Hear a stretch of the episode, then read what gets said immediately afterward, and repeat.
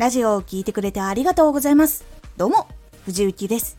毎日8時、16時、19時に声優だった経験を活かして初心者でも発信上級者になれる情報を発信しています。さて、今回は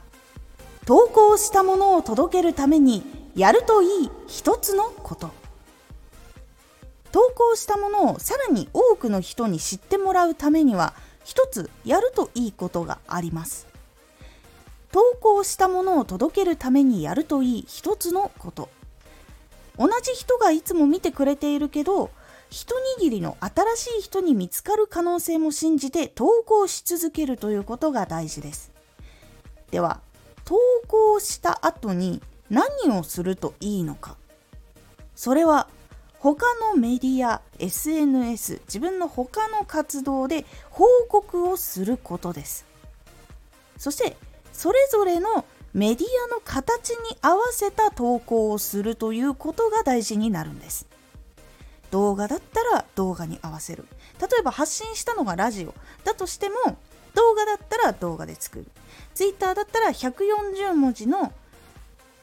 状態で伝える。もしくは写真を載せるとか。あとはインスタグラムだったら写真もちゃんとこだわってその内容もこだわる。っていうこと。それぞれのメディアに合わせた形で報告をするっていうことが大事になります。なぜ他のところでも投稿をするのがいいのか。何度も目に触れるということがフォローをしてもらっている人にも大事なことになるんです。チャンネルのことをフォローしてくれていて例えば Twitter もフォローしてくれている人がいるからラジオを更新したら Twitter では報告しないという人もいるかと思います。ですがフォローしてくれている人は他の人もフォローしていることが多いんです。そしてフォローをするとなんとなく意識をして情報を得ている期間とかだったらすぐに目につくんですがそういう期間を過ぎてしまうとフォローしてなんとなく見ていたりするとやっぱり見逃してしまうっていうこともあるので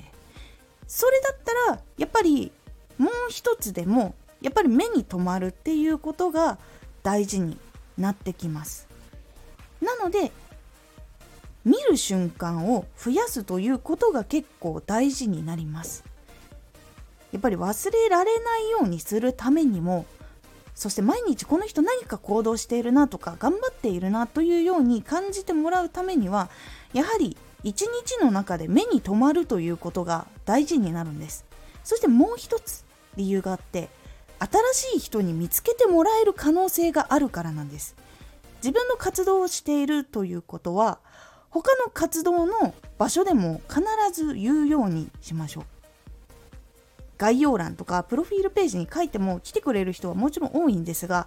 ラジオで言葉にして伝えた方が行動に移してくれる人の人数はさらに多くなります。なのでこっそり活動しているわけでなかったら活動していることは実際にどの場所でも報告をすることがいろんなところに来てもらえたり新しい人に見つけてもらって他の活動も興味持ってもらうことができるという仕組みを作ってくれますので是非試してみるようにしてみてください。実際に Twitter もそして始めたノートも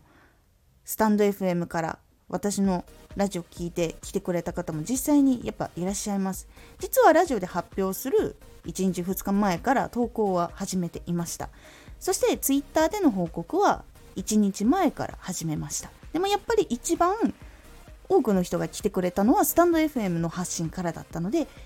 ぱりこういうこともあるのでどの場所でも報告をするっていうことをすると結構多くの人が動いてくれますのでそれも意識して多くの人に知ってもらいたいって思っている人はやるようにしてみてください。今回のおすすめラジオ。ラジオの反応率がすごい変わる。内容を考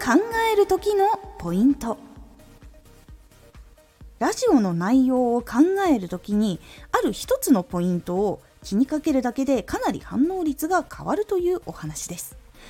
このラジオでは毎日8時、16時、19時に声優だった経験を生かして初心者でも発信上級者になれる情報を発信していますのでフォローしてお待ちください